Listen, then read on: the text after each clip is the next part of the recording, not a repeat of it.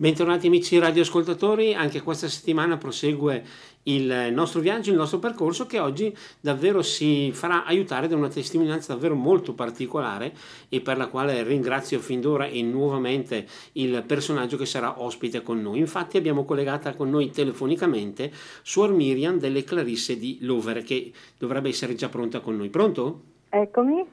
ecco, vi dicevo prima, lo anticipavo, davvero oggi eh, voglio ringraziarti in modo particolare perché hai sicuramente parecchie cose da raccontarci, soprattutto anche una testimonianza, un esempio che verrà sicuramente utile anche ai nostri amici radioascoltatori. Doppiamente grazie per aver accettato il nostro invito. Quindi raccontarsi non è mai facile e nel tuo caso noi abbiamo detto eh, Suor Miriam delle Clarisse di Rovere, quindi già capiamo che la tua è stata, è una vocazione molto particolare, molto speciale. Ma dunque, eh,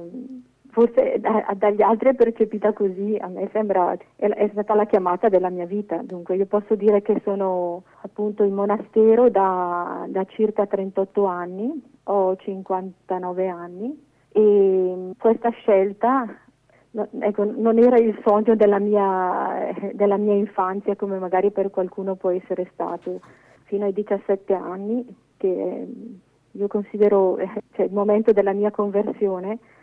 io pensavo avevo tutt'altro cioè, avevo altri sogni ecco. Pensavo di sposarmi di avere una famiglia magari molto aperta impegnata nel sociale di insegnare, di viaggiare, di imparare altre lingue perché ho sempre avuto molta così, interesse e simpatia per eh, persone e popoli stranieri. Dunque io provengo da una, famiglia, da una famiglia cattolica praticante per cui mi è stato trasmesso proprio il dono della fede, solo che negli anni dell'adolescenza giustamente questa, questa fede doveva essere confermata da, da una scelta e in quel periodo io mi trovavo così, mi ponevo tanti interrogativi sul senso della vita, sul senso del dolore, poi in famiglia c'erano stati degli eventi dolorosi, la morte di un cugino, la morte della nonna che avevano acutizzato queste domande di senso. In un'estate del, mi pare fosse del 78, sì, nel, del 78, sono stata invitata da alcune ragazze a partecipare a un momento di preghiera, eh, facevamo parte delle, eh, di un gruppo di animatrici in una colonia estiva e ho partecipato a questo momento di preghiera, che era appunto la preghiera di compieta, e per me è stato un momento molto forte, nel senso che eh, recitando il Salmo 129, che è molto conosciuto perché eh, notoriamente eh, recitato per i defunti che è dal profondo a te grido Signore, Signore ascolta la mia voce, poi non sto qui a recitarlo tutto. Se consideri le Io ho vissuto ecco, un momento forte, nel senso che è come se avessi sentito che, eh, che il Signore, che Dio veniva non a, a, rispondere a tutte le mie domande, però ecco mi veniva incontro da lì poi eh, si è intensificata l'amicizia con queste ragazze che vivevano eh, l'esperienza di, del movimento di comunione e liberazione. E nei due anni successivi che hanno coinciso con eh, gli, della, gli, ultimi due anni della, della, scuola superiore, per me sono stati anni bellissimi proprio di, di scoperta di Dio, cioè un Dio che prima io avvertivo come qualcuno che ehm, ti chiede di comportarti in un determinato modo, che sentivo un po' come un'imposizione magari da parte dei, della famiglia perché insomma, bisogna andare a messa e l'ho avvertito invece come una, una presenza amica che, che, si faceva incontro, che non rispondeva a tutte le mie domande ma che eh, mi apriva una strada. Ecco. E così è partita questa strada che, come dicevi tu prima, probabilmente non era la strada che tu da ragazzina avevi magari pensato per te stessa. Sì, non ho, eh, ma poi immediatamente non ho, non ho pensato alla, alla vocazione, alla, alla, vita consacrata, anche perché cioè, devo, non ho avuto esperienze negative con, eh, so, con, le, con le, suore, però non, non, mi hanno mai attirato, ecco, non, forse anche, anche solo come erano vestite non, non mi piacevano molto. E, però ecco, quando c'è stato questo incontro forte col Signore per me è diventato diventava urgente il fatto di condividere l'esperienza che avevo fatto, di coinvolgere altri in questa, in questa amicizia con lui, e per cui se magari prima di, questa, di questo incontro eh, la, non avevo tantissime amicizie, stavo in casa molto a studiare, poi ho iniziato così a moltiplicare eh, gli incontri, gli amici, eh, proprio anche mosse da questo desiderio di, di, condividere questa esperienza che io avevo fatto eh, incontrando il Signore. Che, ecco. Ecco un'esperienza che, come mi dicevi sempre tu prima, ha cambiato anche il tuo modo di eh, confrontarti con Dio. Prima era un qualcosa quasi forse un po' di distante, poi è cominciato a diventare una cosa parte integrante del, del tuo quotidiano, delle tue giornate. Sì, anche perché poi c'è stato proprio una, un accostamento maggiore alla, alla, parola di Dio, quindi un, un, uno scoprire eh, piano piano che questa parola non è un racconto di qualcosa che, è, che è accaduto tanti, eh, tanti anni fa, dei millenni prima, ma è una parola che è viva e che, eh, che interpella. Per me è iniziato, ho terminato, io frequentavo la, l'Istituto Tecnico Commerciale Don Primo Mazzolari a Verona Nuova, ho terminato appunto eh, la scuola superiore, poi mi sono iscritta all'università, a, alla Cattolica, mi sono iscritta alla facoltà di Magistero al corso di laurea in lingue e letterature straniere e questa scelta era dettata vabbè, un po' dalla mia passione per le lingue straniere, ma anche c'era anche un pensiero così vago, dicevo, mi dicevo beh, se proprio il Signore mi chiederà eh,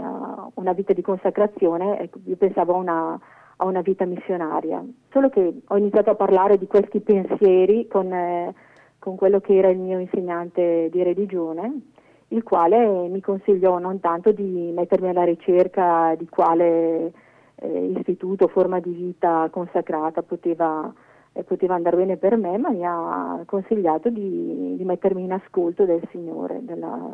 della sua voce. Quindi nel, nella prima estate del, dell'univers, dell'università sì, eh, ho pensato di trascorrere una settimana in un monastero di clausura, perché pensavo, ecco, vado in un monastero, mi metto proprio in ascolto, prego e, e capisco che cosa, che cosa il Signore vuole da me. E quando appunto sono approdata qui a Lovere per una serie di, di casualità, cioè sì, di conoscenze, ecco che, perché il, questo sacerdote conosceva il curato eh, qui di Lovere, quindi mi ha indirizzato dalle Clarisse dove sapeva che si faceva accoglienza eh, di persone che chiedevano di trascorrere delle giornate di preghiera, ecco sono capitata qua, però eh, ecco, con questo pensiero dire vabbè adesso vediamo cosa, cosa accade. E per me è stato l'incontro con, eh, con, le sorelle, con la comunità, è stato un momento molto forte perché eh, ha sbriciolato quello che era il mio immaginario sulla, sulla vita monastica e claustrale, perché ti immagini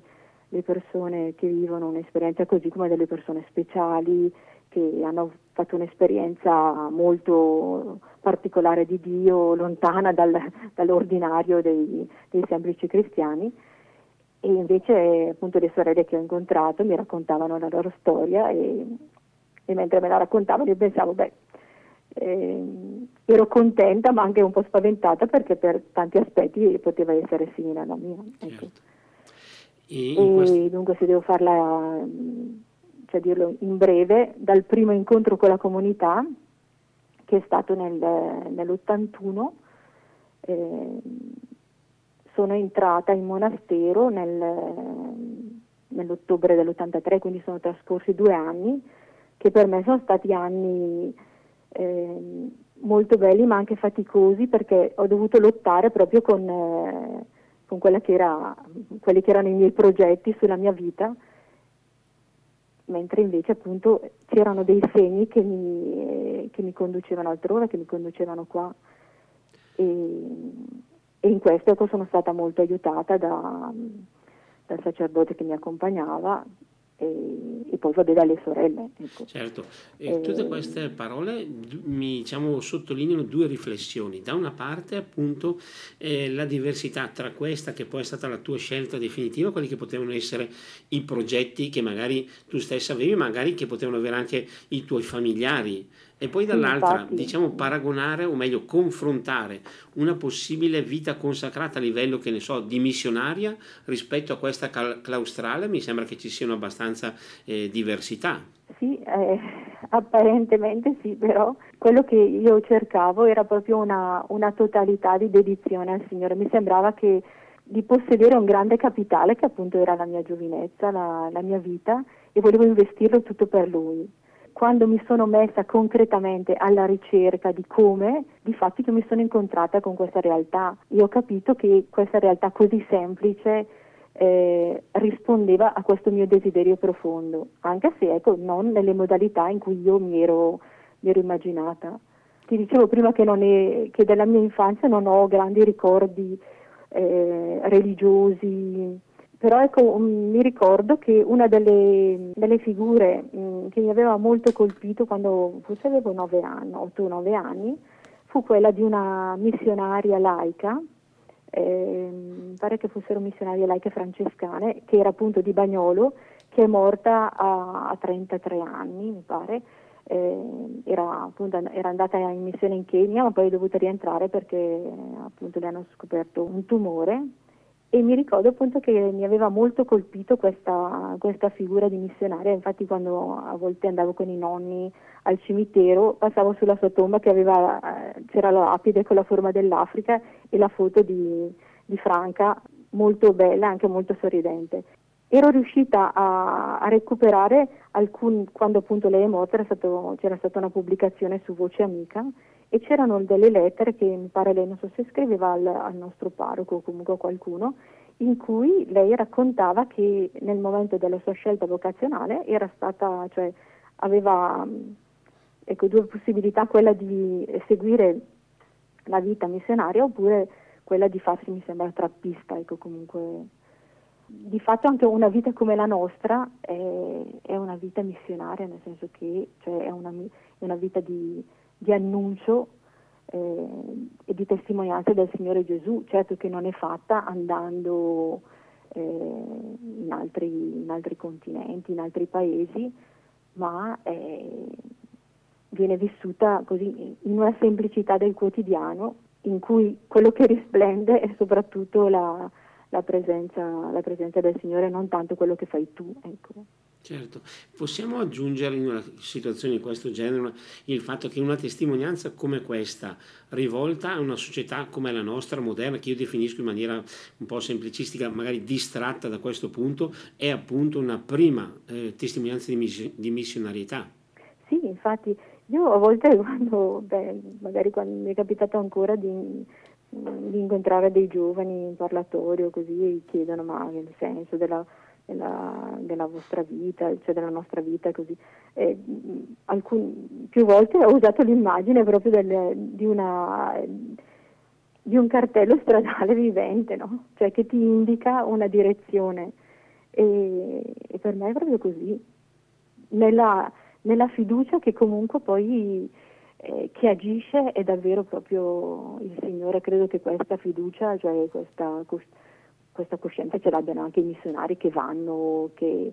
si spendono per, eh, per, i fratelli anche in condizioni di povertà, quindi che si dedicano alla promozione di queste persone, eh, oltre che a far conoscere Gesù. Ecco. ecco. in una situazione come questa non capita mai eh, un momento, diciamo, io lo definirei magari tipo di crisi, di dire eh, o di pensare a quello in cui voi avete rinunciato? Ma eh, direi che, che, non capita mai, capita sempre, continuamente, in modi diversi, a seconda delle stagioni della vita. Quello che mi viene da dire è, tu parlavi appunto di rinuncia, io credo che più che rinunciare si sceglie, cioè, io direi mi sono sentita scelta dal Signore e io ho scelto Lui e come ogni scelta di vita che per tutta la vita che credo poi sia una scelta di amore, inevitabilmente comporta delle rinunce, anche chi si sposa comunque rinuncia a qualcosa. Poi però appunto ritornando a quello che chiedevi tu, sì, cioè, ci sono stati momenti faticosi per diversi motivi, anche perché beh, cioè io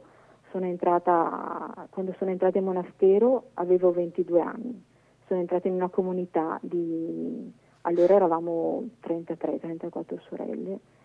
con età diverse, quindi anche una tradizione, quindi c'era proprio il, il, la fatica di, eh, oltre che cioè un cambiamento di stile di vita totale, così. Poi, cioè, quando passano gli anni, che quindi sei maggiormente integrata, coinvolta nella vita comunitaria, ci sono le relazioni che a volte di, di fraternità o comunque di collaborazione nei lavori quotidiani, ma anche semplicemente eh, relazioni fraterne con sorelle che la pensano diversamente da te, che hanno una sensibilità diversa dalla tua, ecco, cioè non è facile. E poi credo che soprattutto il vivere il Vangelo, mettere al primo posto il Signore, mettere al primo posto il fratello o la sorella, eh, ti manda in crisi inevitabilmente e, e, a volte succede che ti cerchi un, un sacco di alibi e quindi complichi ancora di più la situazione. Però certo. ecco, in questi momenti di crisi che ti dicevo ci sono stati in diversi modi in questi, in questi 38 anni, e per me è sempre stato molto importante eh, parlare, parlare con, eh, magari con le persone con cui, a cui ero affidata all'inizio nel cammino di formazione iniziale, parlare con le sorelle eh, che appunto il Signore mi ha donato in monastero e devo e devo ringraziare il Signore anche perché all'interno della fraternità ci sono anche delle sorelle con cui c'è anche un rapporto di amicizia, quindi anche magari una possibilità di intendersi maggiormente di confidarsi, ma anche ecco, quindi parlare e poi, ma soprattutto parlare col Signore, perché poi anche nei, nei momenti decisivi cioè, bisogna vedersela con Lui e, e il, e la preghiera eh, che a volte si riduce semplicemente a un silenzio, a un dire pensaci tu, eh, eh, ecco, è sempre stata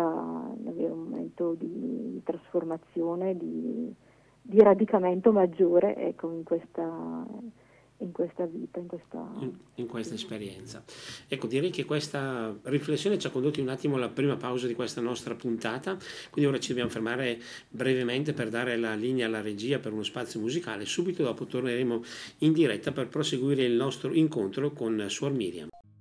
E torniamo in diretta dopo lo spazio musicale, siamo in compagnia questa settimana con Suor Miriam e tra l'altro mentre scorreva la musica mi è venuto in mente anche di pensare a una sorta di annotazione che potrebbe così trasformarsi in una informazione importante e interessante per chi ci sta a casa. Volevo chiederti eh, Miriam, per quello che riguarda un po' la vostra giornata tipo, potresti così descrivercene una, raccontarci un po' i, i momenti salienti della vostra quotidianità? Sì. Allora, eh, la nostra vita è, è, ritmata da momenti di preghiera comunitaria, cioè dalla liturgia delle ore. Quindi noi ci alziamo il mattino alle 5 e un quarto, a 6 meno 20 abbiamo la, la recita dell'ufficio delle letture che termina verso le 6 e 5, poi dalle 6 e 5 fino alle 7 abbiamo un tempo di preghiera personale che in genere viene fatto sulla è una meditazione sulla liturgia eh, della parola del giorno. Poi alle 7 abbiamo la celebrazione delle lodi comunitarie, è una celebrazione che appunto noi, come nostre, tutta la nostra celebrazione della liturgia delle ore, è aperta a chi vuole partecipare, quindi eh, ci sono anche delle persone che si uniscono a noi nella preghiera delle lodi. Dopo le lodi alle sette e mezza c'è la, l'Eucarestia quotidiana. Dopo l'Eucarestia eh, abbiamo, recitiamo alcuni salmi dell'ora terza come ringraziamento, che continuano appunto il ringraziamento dell'Eucarestia. Poi c'è la colazione verso le 8 e 20. Dopo la colazione inizia il, il tempo del lavoro e i lavori che svolgiamo sono quelli che riguardano appunto la la conduzione della vita comunitaria, poi ci sono alcuni lavori per l'esterno, per cui eh, ci sono sorelle che vanno in cucina, chi si occupa delle, delle sorelle ammalate, quindi in infermeria, la portinaia, chi lavora nell'orto, qualcuno che fa lavori al computer, poi ci dedichiamo anche alla produzione di marmellate, qualche lavoretto, qualche lavoretto artigianale con il cuoio, biglietti di carta riciclata, insomma cose del genere. Il lavoro del mattino termina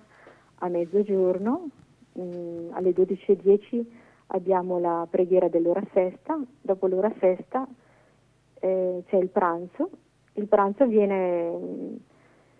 inizialmente in genere eh, o facciamo un breve momento di lettura oppure a volte ascoltiamo il eh, radiogiornale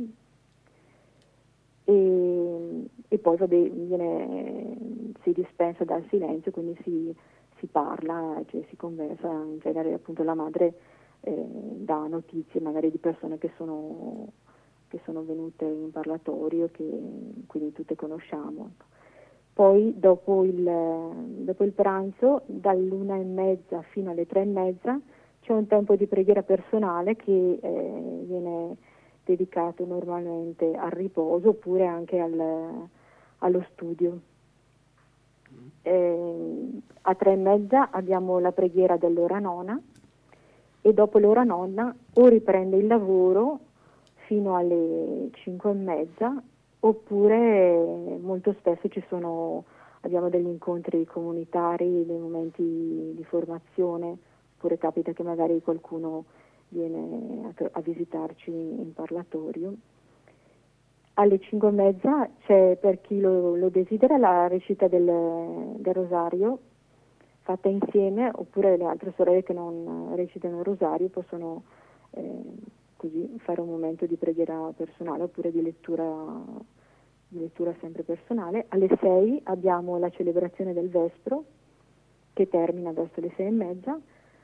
dalle sei e mezza a sette e mezza abbiamo ancora un tempo di, di, meditazione personale, quindi di preghiera personale. Alle sette e mezza c'è il, la, la, cena e dopo la cena, dalle 8 fino a 9, alle 9, 9 meno 10, abbiamo eh, la ricreazione comunitaria, cioè ci incontriamo eh, nella sala delle riunioni oppure d'estate in giardino e cioè, si, si, conversa, eh, si, certo. si, si, fa qualche gioco oppure a volte magari nel tempo della, della ricreazione oppure dopo cena a volte si vedono anche dei film che si cerca di, di, scegliere insieme, cosa abbastanza difficile perché abbiamo, beh, attualmente siamo in 24 sorelle, quindi insomma è un po' difficile a volte accordarsi, però ecco, alle 9 mm, tutte le sere abbiamo l'ultima preghiera, che è la preghiera di compieta, appunto che conclude la giornata, ecco, così molto schematicamente ti certo, ho detto, certo. però ecco, a volte accade che direi che i tempi di preghiera sono abbastanza, cioè siamo molto fedeli ecco, a questi tempi di preghiera. Certo, anche comunque... se magari, eh, so, tutti gli anni viviamo un tempo di, di, fe, di vacanze, di riposo, quindi magari la preghiera pomeridiana ecco, viene fatta personalmente, quindi ci si concede maggior riposo. Certo. Comunque eh, se diciamo eh, sarà abbastanza scontato, ma mh, mm, è un piccolo elenco che ci aiuta a capire che fondamentale nella vostra vita e nella vostra scelta, come dicevamo prima, è il rapporto diretto con Dio. Sì, cioè quello, questo è, sì, è, la, è quello che, che, che, ci trova qui riunite, anche se una caratteristica della nostra vita di Clarisse, o come, ci, come Chiara ci chiamava, cioè sorelle povere, eh, è, è, la dimensione fraterna, infatti noi eh, il lavoro lo svolgiamo insieme, poi anche soprattutto le, le decisioni che riguardano la vita la nostra vita sono proprio prese insieme in quello che è appunto chiamato il capitolo e che è un, davvero un momento molto importante di incontro tra di noi, anche di crescita. In questo senso mi viene in mente anche in riferimento a quello che stiamo dicendo adesso, un episodio famoso del Vangelo nel quale Gesù era con le sorelle Marta e Maria e mentre Marta faceva mille attività, Maria si è, fin- si è, fermata lì vicino a Gesù e lo ascoltava. Voi fate un po' come Maria in questo senso? Sì, facciamo come Maria, a volte facciamo come Marta. Ecco, tutte e due. sì, Però siete in una posizione comunque, diciamo, tra virgolette, privilegiata sì, una di vicinanza. privilegiata di ascolto della parola. Infatti io a volte penso che in certi momenti mi dico che la nostra vita è un lusso nel senso che come fuori si è bombardati dalla, so, dalla pubblicità, da tanti messaggi che ti giungono da destra a sinistra, per noi la, cioè siamo investi, cioè investite sì come, come la, pioggia della, che è quella della, della, parola del Signore in ogni momento proprio della, della giornata. Certo. Anche se eh, sto pensando appunto a questa dimensione di ascolto, di silenzio, mi viene da dire, cioè dai cambiamenti che sono stati eh, vissuti nel, negli anni, magari eh, nel senso che il silenzio, almeno come ci raccontano le nostre sorelle che sono vissute, eh, che sono entrate agli inizi del, eh, del secolo scorso, de, del, sì, all'inizio del, degli anni 50, perché adesso sì, quelle più anziane non ci sono ci raccontavano come il silenzio era, molto, era qualcosa di, cioè, di, imposto. Oggi è una, è una disciplina che, cioè, alla quale vogliamo educarci, un silenzio che sia appunto ascolto. Eh, oggi ad esempio mh, cioè, noi viviamo in questo tempo, quindi abbiamo, cioè, vabbè, leggiamo i giornali, siamo abbonati ai giornali, ma siamo anche collegati con internet, quindi c'è anche questo uso l'uso di questi nuovi mezzi che comunque eh, ha certo. creato dei cambiamenti in ecco. fraternità ecco. e eh, ci stiamo molto interrogando su come, su come usarli. Certo. Ad esempio comunitariamente abbiamo fatto la, inizialmente veniva usato, eh, sto pensando al, alla fine degli anni 90 forse, usava, usava, magari la segretaria o qualche sorella per dei lavori particolari. E, poi eh, l'uso è diventato più, cioè, questo mezzo è stato più accessibile, cioè chi di noi vuole eh, avere l'indirizzo di posta elettronica può averlo e anche cioè, l'uso dei computer è comunque affidato alla, alla responsabilità individuale di ogni sorella, cosa che magari cioè, potrebbe portare anche a delle derive, però Chiaro. come comunità abbiamo fatto la scelta di eh, ehm, puntare sulla, sulla responsabilità, sull'educazione, sull'educarci a usare questi mezzi in modo tale che servano alla, alla nostra vita, alla nostra crescita umana e spirituale, ecco, e non eh, cioè, come dire, tenerci distanti o bandirli semplicemente perché possono essere un pericolo. Chiaro. Eh, prima abbiamo toccato il tasto della vostra diciamo, ehm, esemplificazione, voi come segnali stradali. Mm-hmm. E questo mi ha fatto venire in mente anche una cosa abbastanza interessante, o meglio, una sorta di curiosità. Da lì, da questo vostro punto che io vorrei definire di osservazione privilegiata, guardando appunto all'esterno di questo mondo che appunto voi conoscete anche attraverso internet, così, il mondo esterno come vi sembra in questi anni, in questi momenti? È un po' così, un po' confuso, possiamo dire così? in, eh, in, alcuni momenti eh,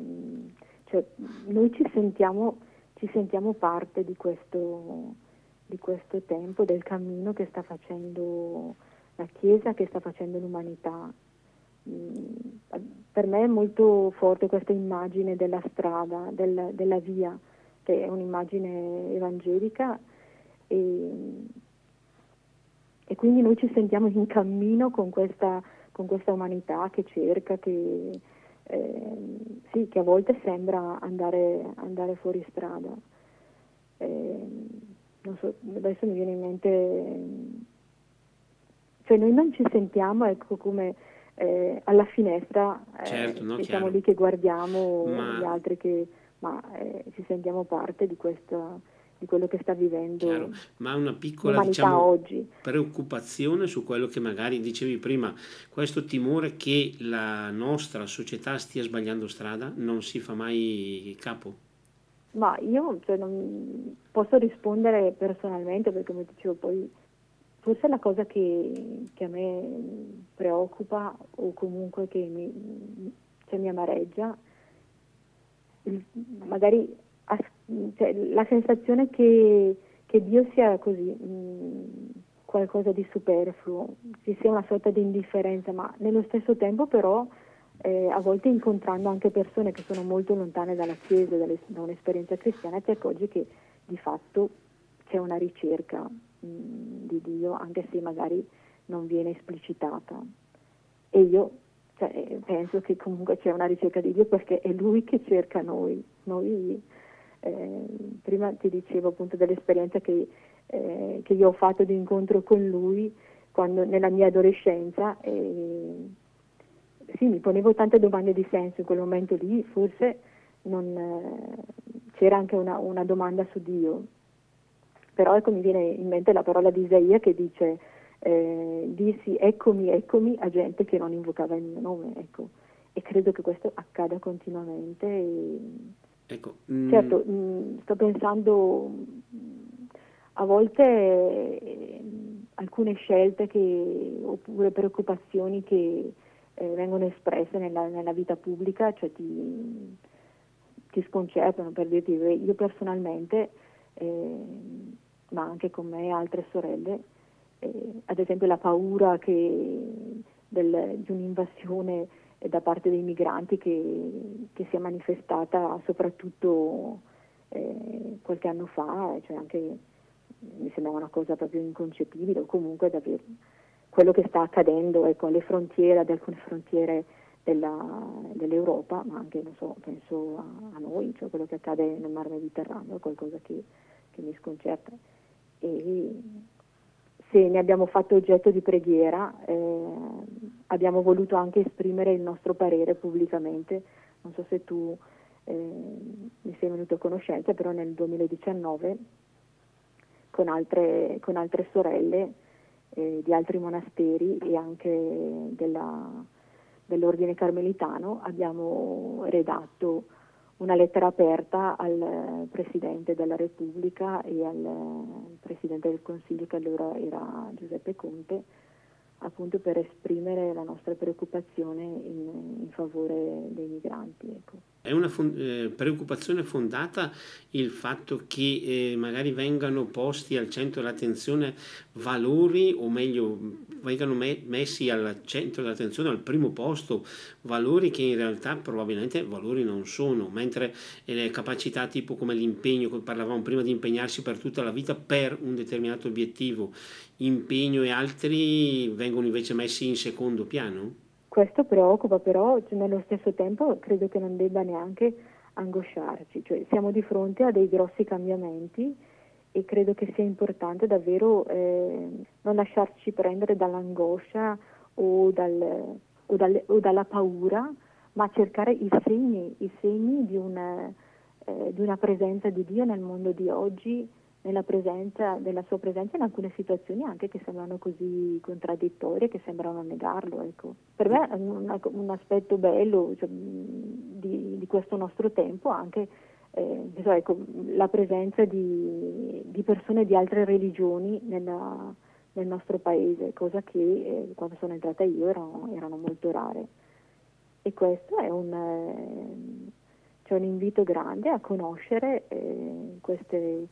eh, questi fratelli a mettersi in dialogo e a, a, portare una testimonianza che sia davvero in fondo un, un mettersi in, in, cammino con loro. Ecco. Una riflessione che ci ha condotti alla seconda pausa di questa nostra puntata. Ora restituiamo la linea alla regia per un breve spazio musicale, poi torneremo in diretta per concludere il nostro incontro in compagnia di Sor Miriam. Linea alla regia. E torniamo in diretta, siamo in conclusione del nostro incontro di questa settimana in compagnia di Sor Miriam, che ringrazio ancora davvero per la sua disponibilità e visto che siamo nella parte finale della nostra puntata vorrei subito chiedere, possiamo approfittare di questa tua disponibilità per lanciare un messaggio attraverso appunto la nostra frequenza a chi ci sta ascoltando, un messaggio anche positivo direi eh, per quello che riguarda il futuro di questa nostra società, il futuro delle persone che cercano Dio? Ma vorrei eh, far mio un, eh, eh, alcune parole che ho trovato qualche tempo fa su un, mi sembra su un giornale, forse non so, forse era l'Osservatore Romano. Riportava un, un brevissimo biglietto del cardinale Roger Marie Ecegaray, che è morto a 96 anni E uno dei suoi ultimi scritti, in uno dei suoi ultimi scritti diceva così, io credo che ogni mattina Dio è tutto nuovo e che nel Vangelo mi fa tutto nuovo ogni mattina. Ecco, questo credo che sia davvero vero in Gesù, eh, questo, in Gesù e nella potenza del suo spirito, eh, questo accade se noi, se noi lo, lasciamo, lo lasciamo operare. Certo. Beh, diciamo che dopo questa parola è abbastanza difficile trovare quelle giuste per la conclusione, ma eh, se mi permetti vorrei sfruttarti proprio in senso letterale ancora una volta invece per raccontare qualcosa ai giovani, perché i giovani, come dicevi tu giustamente prima, anche loro si fanno domande, cercano obiettivi, cercano appunto il senso di questa vita, ma purtroppo vengono bombardati da cose che non sono valori. Cosa possiamo dire ai nostri giovani? Io mm, in questo momento mi viene da da pensare a un valore che comunque per, per ogni giovane eh, continuo, credo sia importante, che è quello dell'amicizia. E eh, per me quell'incontro eh, con il Signore è avvenuto attraverso l'amicizia con alcune persone. Eh, quando tu mi avevi annunciato che ci sarebbe questo, questa nostra conversazione, io ho iniziato a pensare un po' da, a ripensare al film della mia vita e eh, mi sono, la, la, mente mi si è affollata di tante eh, di immagini, di tanti volti e di tanti, di tanti incontri. E credo che ecco, in, questo, in questa realtà dell'amicizia, è quello che vorrei augurare a, a ogni giovane, ai giovani, è di incontrare davvero colui che è, che è l'amico eh, della nostra vita, che, che è Gesù che si fa conoscere anche attraverso i volti eh, dei nostri amici, a volte magari gli amici che dicono di non credere ma che però sono portatori della, della sua vita di, di amore, di compassione